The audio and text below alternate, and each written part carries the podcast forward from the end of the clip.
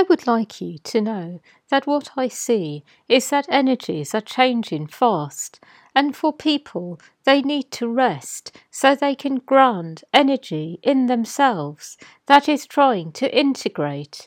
There is no such thing as really needing to do anything at the moment, but there is such a thing as really needing to rest because people generally are very tired. I also would like to say that life changes gradually over time. You have all been trying to change your lives for some time, but the changes will happen gradually.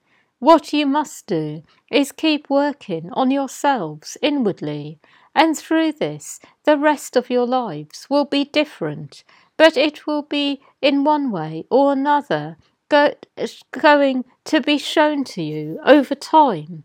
It is not something that happens instantly.